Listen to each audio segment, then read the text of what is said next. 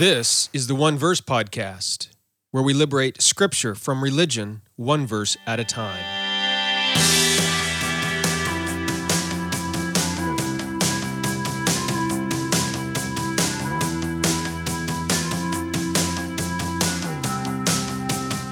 Well, hello there. This is a bonus episode of the One Verse Podcast. I'm your teacher and host for this podcast, Jeremy Myers. And I have a special guest along with me for this bonus episode of the One Verse Podcast. And it, the guest is Eric Nevins. And he is the host of the Halfway There podcast. He interviews guests and bloggers and authors and other podcasters doing sort of an interview format where he talks with them about real everyday life issues that we're facing as Christians, following Jesus, going on the journey of faith. And uh, he had me on his podcast earlier this week. Uh, we did a video, and I think it will be on his podcast. And so I invite you to go subscribe to the Halfway There podcast. You can find it pretty much anywhere podcasts are found iTunes and Google Play, I'm sure, everywhere else. Um, and hey, listen, if you have a podcast and would like to have me on or have Eric on, or I'm sure be on one of our podcasts. I'll speak for myself there. I'll ask Eric about that in a minute. Then you can reach out to us on our websites and uh, you know talk about maybe where you're at in your journey or what you'd like to discuss, and we could sort of do a podcast swap, just like he and I are doing this week. We Christian podcasters sort of need to stick together. And uh, Eric has a Christian podcast community group on Facebook, which I'll invite him to tell us about as well. So, again, if you are a Christian podcaster, and um, would like to network with other podcasters, that would be a great group to join. So, anyway, with that in mind, I'm just going to turn it right over here to Eric and we will introduce him to the show. So, Eric, welcome to the One Verse Podcast. Let me just turn off this background music here. So, did I pretty much get that summary right, Eric? That was perfect. Yeah, that's exactly what I do. So I host halfway there. I've been doing that almost three years. Like three years ago, I was editing my first few episodes and wondering if anybody would even listen to this thing. So 172,000 downloads later, we're, I guess the answer is yes. Um, 172,000. Yeah. that is that's not, awesome. That's not bad, huh? Not bad at all. uh, I don't think I broke 100,000 yet. So well done. How many episodes total are you at now? How many episodes? I think this week was 127. Wow. Okay. So I'm up around 150. So more episodes, fewer downloads. Fantastic. Well done. I didn't say that to. Uh, no, no, it's not. It's not a competition. Okay, it's not a competition. I, I'm congratulating you, and that's what this is all about, right? Uh, podcasters yeah, working Thanks, together. Brother. So no, well I, done, well done. It's uh, it it's been really kind of fun, a fun journey to just create that show and contribute. I really did it to contribute to the spiritual formation conversation. What is it like to be a Christian in the 21st century? Um, so much of what we do as the evangelical church, if I can just use that royal kind of we, is uh, teaching. And you're a good, you're a great teacher. I found out I'm not really a teacher, so I had to do something else and start telling stories. Good, uh, and you do you have you have done that well on your podcast uh, with interviewing other people and hearing some of their stories. So tell us a little bit about your story. I've read it on uh, on your on your website ericnevins.com. Uh, but why don't you tell my listeners a little bit about yourself and, and what brought you to where you are, you are now. Yeah, sure. So I currently live in Denver, Colorado, uh, wife and four kids, and um, I'm trying to make a go of this podcasting thing full time. So that's that's what I do. I worked for 13 years in the financial industry, and found it sucking the soul out of me, and so I had to kind of make a change. I did that last year. Um, but before that, I really was on a quest to answer the question: How do we grow in Christ? What what is that process like? And um, you know why don't i see growth? Like i remember, being in high school and asking the question how come i read all these amazing things in scripture and i don't see anything like that in my little church? You know, god bless all those people but you know i've learned since then that spiritual growth takes time and uh, you know a perspective that may not always be available to a high schooler but hmm. um, so that was one of my one of my uh, one of my main kind of drivers in trying to figure out what is it really you know like to follow jesus today right with all the unique challenges mm-hmm. and issues and questions that we sometimes face in today's society and culture i think a lot of Christians struggle with some of those things. And that's why it is so helpful to have a podcast like yours where you're interviewing other people because then it helps us know that we're not alone on this journey, right? Even Com- sometimes it feels that way. Yeah, exactly. And that's part of it. So one of the things I wanted to do was to normalize the dark night of the soul. Hmm. So we have this um, this idea that people who know the most and do the most are the most spiritual and the most connected to God. Um, and that's just not true. The reality is there's a whole second half of that spiritual journey that leads to a life of union and love, uh, union with God and love. Um, that you're not getting if all you think is I just need to know more and do more. And mm. so um, I part of that is the dark night of the soul. That's where God refines and takes things out of us. You've been through that. I've been through that. Yep. And it's really super important. And if we don't ever talk about it as evangelicals, we're we're going to miss it, and we're not going to know what to do with it when it shows up. Right. And that actually forms a fantastic transition for the passage of scripture you and I are going to discuss today. Uh, this passage of Mark 1 40 to 45, which you've written about. And um, because there is, this is about a character who's going through, I mean, a severe dark night of the soul, isn't it? Tell us, uh, just for people who might not have their Bibles open because they're in their car or walking their dog or whatever, what what's going on in Mark 1 40 to 45? Just a real brief overview. Yeah, so this is early in Jesus' ministry, and Jesus uh, shows up uh, and he's walking walking by, and this leper, a man who has leprosy, runs up to him, falls on his knees in front of Jesus, and says, Lord, if you're willing, you can make me clean. And there's some interesting things that happen after that with Jesus' response. And, uh, you know, the guy does get healed, but how that happens and, and Jesus kind of um, thought process, that maybe we'll, we'll say, uh, is very interesting. Good. Okay, so that's the passage we're going to talk about. This is the one verse podcast, so we do try to talk about scripture one way or another in almost every episode. But before we get into this, Eric, um, what we're going to be talking about comes from your website, which you call the eight day experience, where you, over the course of eight days, sort of walk people through this text in a way, but it's it's really in a unique way. So, um, what we're giving you today in the podcast is just sort of a summary, an overview. But why? Where did this idea come from of this eight day experience, and why do you call it an experience? Yeah. So I found myself, I, I, have a ton of theological education like you. I, I got my undergrad in biblical studies and then I did a master of divinity. And um, so I can take apart Bible, the Bible like you would expect, like any anybody. Um, but what I found toward the end of my seminary time is that I was doing something very different with scripture where I would take it. And for me at the beginning, it was Romans 8 and just the first four verses. There's no condemnation for those who are in Christ Jesus and, and kind of mulling that over, over and over again, coming back to it, reading it, letting it sink in, asking the Lord, what does this mean? Getting enamored with an idea and, and doing that again. Um, what I found out later is that that's a process called lectio divina or spiritual reading. It's just Latin for spiritual reading. Um, and so I started practicing that. I went through some spiritual direction with a Jesuit, uh, I guess, priest down in um, Sedalia here.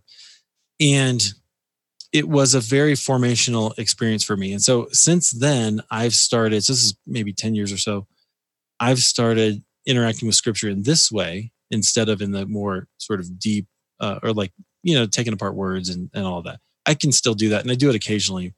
Um, but I'm really trying to trying to let God speak to me through the passage in a little bit of a different way. I also um, so that's what the experience is referring to, right? I want what I want for you if you do this study, is not to uh, walk away with a bunch of knowledge about Greek words and ideas about, you know, three ideas about what this m- means for your life. I want you to take a take this passage and imagine it and step into it and observe it and maybe become, you know, one of the characters or or just have an experience with Jesus because of it. And that actually, I, I can tell you the story now if you want, but that actually did happen to me. It was one of the reasons I chose this passage to be the first one. Yeah, no, please do. What the, okay. the story? I think you, you talk about it in the experience a little bit, right? Yeah, I think so. So I so last year, so for this is kind of weird, I think, but most people try to read the Bible in a year. I read Mark in a year hmm. last year. So I just kept coming back to it. And this was one of the past one of the reasons because I found this one and I just was like, that blows me away. What's happening with Jesus here? Um, and so the, the leper's question is very interesting. He says, Lord, if you're willing, you can make me clean. And uh, then Jesus looks at him, and we'll talk about the discrepancy there of, of uh, what Jesus was feeling. But then he touches him and he says, I am willing. And so I found myself about a year ago in communion, a communion service, uh, sitting there reflecting on this passage that I've been reading throughout the week and saying, asking the question, Lord, are you willing? Are you willing to heal me of some of the hurts that I have and the things that I think are holding me back? And uh, is that is that your heart for me? And then I had to wrestle with the idea of actually, I don't think I believe that you're willing. Hmm.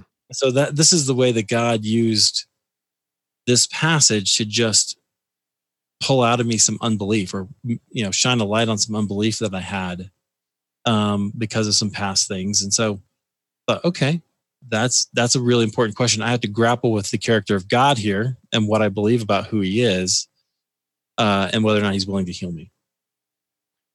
And that's why this way of reading scripture sort of as an experience where we're not coming to it just for bible knowledge or facts but to sort of almost inject ourselves or put ourselves into scripture is so powerful because a lot of us are going through the same experiences that people in scripture have gone through. And when we can see Jesus approach us the way he approaches people in scripture, uh, it, Bible reading becomes more than just uh, you know, a, a, daily discipline because I would take my, you know, I'm supposed to take my spiritual vitamins every day or something. It's boring, but I got to do it because I know it's good for me. It, it, becomes really restorative and helpful and redeeming and uh, life transforming, doesn't it? Absolutely, and I think it it connects us to God, right? In, in a way. So there's this question for me about what is Scripture actually for? What what what is it there for? I think it's designed to reveal God in His heart for me yeah. And so uh, reading scripture in this way, and you know what, I should just say, I love Bible knowledge. Like I, I think that we need to have that. There's a place for that. There's a time when that's really feeds your soul. And if that's where you are, then do that by all means. But there is a time later on in the journey when you need to approach it a little bit differently after you have that foundation. And if that's you, you probably haven't been getting what you need from your church, most most churches. This is an option that hopefully will uh, open up scripture to you in a new way. I've been saying, um, you know, refresh your relationship with Jesus by changing your relationship with the Bible. Hmm. Good, beautiful. So, uh, people who are listening, we are going to discuss the text in more detail now. Uh, but if, if this sort of way of approaching Scripture is appealing to you, interesting to you, I, I, again, I do encourage you to go to Eric Nevin's website and uh, check out this eight day experience he has there and also make sure you get his podcast and some of the other resources he has there. But Eric, let's dive into the text here then. So you gave a brief overview and sort of explained how you're approaching it. So we have this leper. Uh, and just, I, I think probably most of my listeners are fairly familiar with leprosy, or at least the condition of lepers in in the world, in, in, especially in the days of Jesus. But just in case there's people who don't know, review for us what is leprosy? Why why does the Bible say this man was a leper? What's going on here? Yeah. Well, so leprosy was a was a skin problem, right? Or some. some yep. Mm-hmm. And it's a disease, but it can also that term can include a whole bunch of other things. Um, but basically, if you had it because it was felt to be so communicable, they banished you, and so you were you were out. So this guy lost literally everything. Yeah. So his family, his job, his house, his relationship, his ability to participate in society, and the religious structures, um, all of that. And so he really is kind of the definition of somebody who's down and out. Yep. Like he, if anybody was ever had, could have that description in scripture, this this man is certainly that. I think I read somewhere about leprosy back in the days of Jesus that they were so concerned about the spread of leprosy that if a leper petted a dog, they were supposed to kill the dog. So you just wow. imagine what that does to a person's psyche. I mean, they are so outcast and rejected that if, if I mean, and so they can't obviously have any human contact with anybody. Imagine going through life without a hug or a kiss or being able to sit on the couch with your loved ones or hold your kids. More than that, if you even have a dog, the right. dog's got to die. Well, you, yeah, I mean, think about that. We, we're not that great uh, always as evangelicals with touch, but touch is like it's a basic human need. I mean, if a baby doesn't have touches and held, it will develop serious problems. Right. And that is no less true as an adult, Yeah. I think. So if that's the truth, then you know these people who were who were shunned just didn't have anything. They, they were really in a in a dire situation. Yeah. I read yesterday on Instagram, I don't know if it's true or not, but people desire a hug 13 times a day. And they Yeah. get a, they get a hug about once or twice a day. So And so Right. yeah, go ahead. Physical touch is powerful. So to to do that, you know, to not have to not have that would have been really, really bad. And not to mention, you know, like you said, the psychology of it. Yeah. Um, but yeah, Jesus does something interesting though. Do you want to talk about that? Yeah, yeah. Like, Yeah, please please do. so Well, first I want to first, first though, uh, talk about the, what the leper says because I found I, when, something you wrote here. I really really liked what you said. Um, you talk about the tone of you ask a question about the tone of voice he used. I found that really insightful. Mm. So, what does the leper say, and why you ask about his tone? Yeah. So the leper says, um, Lord, Lord, if you're willing, you can make me clean. Yep. And I was curious about, you know, what, like, how would he do that? So one of the ways that you can kind of get into the passage is to imagine things with different tones, especially with Jesus. This is very important Yes. because we can use him. I did. I fall into this all the time. Imagine Jesus speaking with a harsh tone hmm and but if I imagine him with speaking with a compassionate or a good or a nice tone, um, it changes everything about his meaning. So I think in this case, um, you know, with the leper, I'm not sure exactly what his um, you know, what his tone was, but what I hear in him is faith. So it- for we said a guy who's at, at the bottom of the barrel, um, you know, why would he still believe? He had every reason to question who God is and whether or not God cares about him. And the moment he sees Jesus, he runs up to him and says, If you can, if you want to, you can make me clean. And I think that's just astounding because he doesn't, he doesn't even, not even asking for healing, really. He's Yeah. just making a statement. Yeah, Yeah. and like you say, we can't ever be certain about tone, but I do invite people and I challenge people. It's so helpful and insightful. A lot of times when we read the Bible, you know, we're reading it with sort of this monotone, emotionless, because we're coming to it just for the facts. But if we can stop and pause and start to imagine, try to creatively imagine different tones that might be in the people's voice, especially with Jesus. We're going to get to that and again here. in- You'll, we'll talk about the tone of Jesus in just a minute also. And obviously, like you said, we can't know for sure, but I definitely think it helps to try to imagine. And I've always said you can sort of tell how a person, just to talk about tone a little bit, I've often said that 2 Samuel, let me just pull up the verse here 2 Samuel 12 7 is sort of a litmus test on how people view God if you can invite them to read this with emotion, because this is where Nathan, the prophet Nathan, is confronting David about David's adultery. And the verse says this, and I'm going to read it emotionless. Then Nathan said to David, You are the man. Thus says the Lord God of Israel I anointed you king over Israel, and I delivered you from the hand of Saul. Okay? So, and I invite people, hey, put some emotion in this. Read it how you imagine Nathan speaking the words of God here. And if they read this in an angry tone, David, you are the man, right? Then they have a view of an angry God. But if you view it, if you read this with sorrow and passion and, oh, David, you are the man. See, it's a completely different view of God that's being presented there, and it's all in the tone. Now, again, how did da- how did Nathan say this? The Bible doesn't really say. So, but still, it helps people sort of give an idea here. Anyway, that's just an example, and I really like that you brought that up here in your study about trying to read tone into the text because it helps make it real. It helps make it um, really connect with our lives and the emotions that we experience. So, okay, good. I'm glad you brought that up. Let's move on then. Um, Mark, uh, let's see. So Jesus now responds, and and um, you bring out a really interesting point here about the translation of the words of Jesus. But what in a, in some of the translations, we'll talk about that. What are the translation options here, and Yeah. also his the tone of Jesus and how this relates? Right. So verse 41 in Mark 1 says Jesus was indignant, starts out that way. Yeah. At least in the NIV. Okay. So that caught my attention, right? Jesus is indig- Yep. indignant. Like, whoa, what's Jesus upset about? What's he what's he mad about? Right. And mine, um, New King James says he was moved with compassion. Yeah. So most other translations say he was moved with compassion. Now that's a different kind of thing. We Very different. We expect compassion from Jesus. Yeah.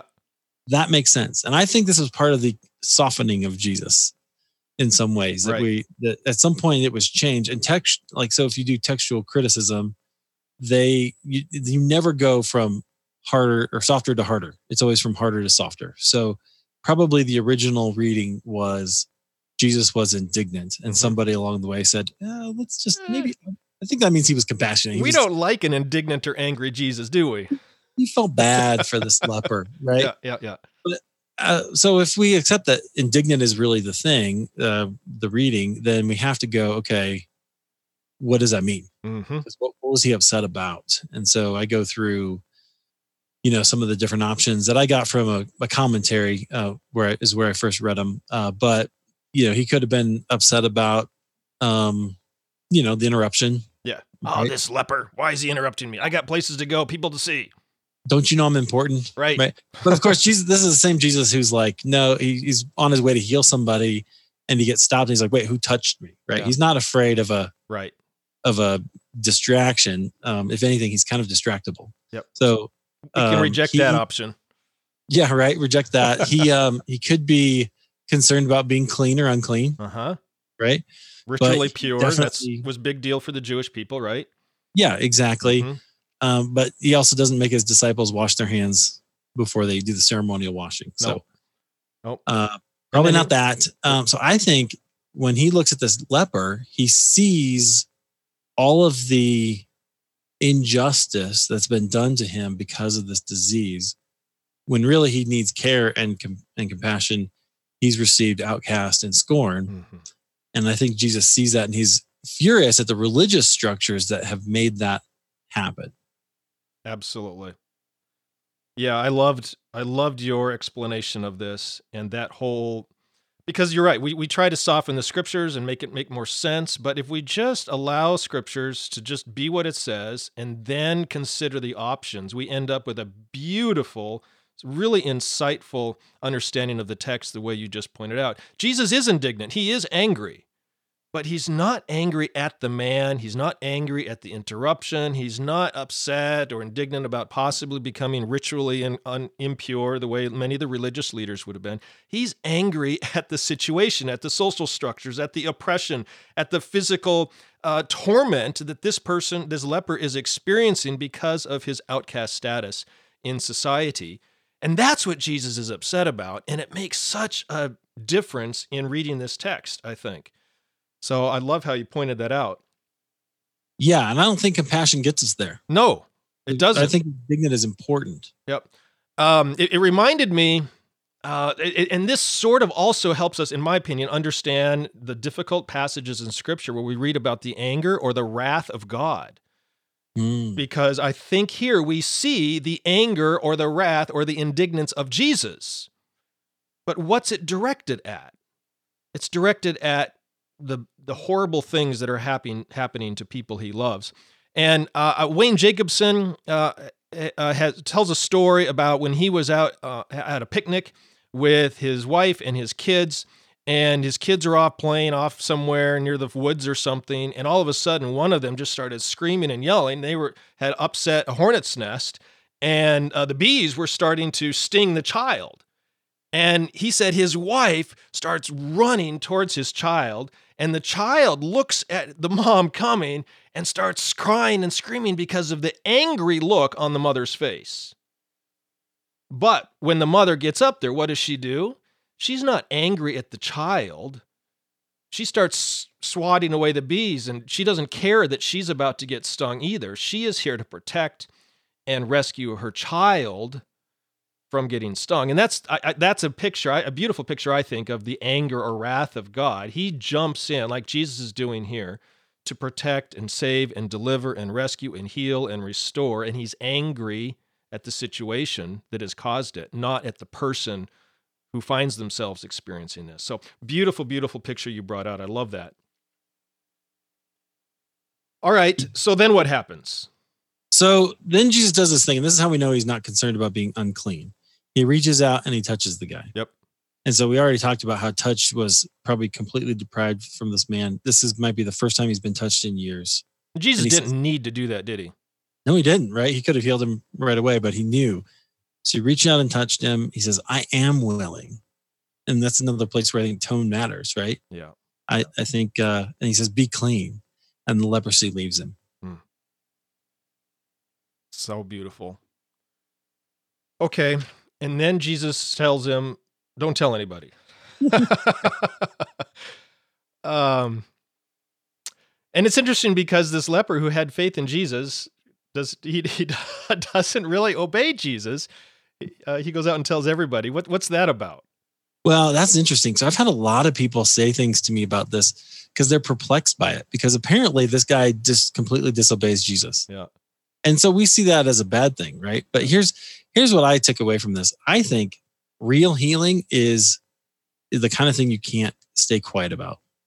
So I, I ran into a guy, and I'm maybe I'm going to interview him soon, but he um, he's trying to do a, a, world evangelism day, and I asked him, I said, "Why do you think people don't share their faith?" Hmm. And he said, "Well, they're scared, or you know, they don't they don't uh, want to seem weird or whatever." And I thought, you know, maybe maybe that's part of it. Sometimes I know that's been the case for me, but here's why I think we don't share our faith because we haven't had a really deep, miraculous healing like where we're so once we have or experience even so once once you have a really profound experience of jesus you can't help but talk about it yeah that that's what happens and so that's what this guy does he goes out and he tells everybody jesus sent him to the priest and said hey you can have your life back go tell him that you're all good and he's like i'm telling everybody about this thing to the point that jesus can't even go into town because he's just going to get mobbed and so people have to bring him all the stuff he needs and he stays out in the wilderness somewhere hmm. yeah he almost becomes a little outcast himself, sort of. that's interesting. That's a that's an interesting reversal, isn't it? Huh. Yeah. So the person who's reading this text, I, I mean, I think some of the parallels, especially if they put themselves into the position of the leper. I mean, that's probably the best place to start to get an experience of this text, right? Um, how, how does this speak to that person? I mean, what and what what sort of emotions or experiences might someone in our day because we don't really deal with leprosy here in the United States too much but what what are some of our leprosies that we yeah. have today? And and what does this passage say to the person who is experiencing that? Yeah. Well there's so many ways that we can be broken right? I mean we we all have these things. They're all over the news. Uh, whether it is a physical ailment it could be an emotional ailment. Um, you know, it could be rejection or loss. Um, you know, we, we see a lot right now about the sexual brokenness in in leaders and, and all kinds of people. Um, the reality is those are the kinds of things that we need to take to the Lord and ask for healing. And I believe he wants to heal. Hmm. He, he wants to change. So, but we have to be willing to go. I think we have to trust him. So that's that's where the example of the leper was so powerful because he still I, even in all these terrible circumstances he still believes that god can heal him if he wants to and um, so like i said for me the question was is god willing that was an emotional experience for me i was i, I was sitting there crying on the pew uh, you know I'm, I'm not sure that we always believe that and so drawing that out whether it's you know sorrow or just joy, you know, at the fact that Jesus does want to want to heal you. I mean, there's a lot of emotions that that come with it. Yeah, for sure. It's a beautiful text. Is there anything else on this passage you wanted to comment on before we sort of wind down here? Anything we missed? Um, no, I think that's that's really the gist of it. I think just willing to see Jesus as willing. You know, is is he willing? That's why I called it Jesus is willing an eight day experience in Mark 1 40 through 45. Good. So, people want to connect with you. I sort of mentioned it here and there throughout the episode already, but uh, tell us, t- tell you where you want people to go, how they can connect with you, where they can find you. Yeah, the best way to find me is at ericnevins.com. That is my website. You can find Halfway There podcast, like you said, in all the podcatchers, any whatever your app you like to use is. You'll find stories there, including Jeremy's. And um, the uh, to get the eight day experience, if you want to do that, just go to ericnevins.com. Up at the top, there is a link that says eight day experience. It'll show you the ones that I've written so far, and I, I have this plan to make it a whole series. So we're we're working on it. Yeah, you have you have the one on Mark. Let's see, is there another one there? Yeah, there there's you know what I'm yes. So there is another one. I don't know if it's in that link, but okay. Uh, on John two on the um, the wedding at Cana and the turning water into Right. wine. So that one looks at the experience. This is what we talked about the other day. Right. uh, faith, I think, is really based on experience, probably more than we would like to give it credit for. And so I walk the users through, um, the the readers through kind of let's make a list of our own experiences with Jesus, and then some of those might need to be repurposed, like Jesus repurposes the jars that he he changes the wine in. Good.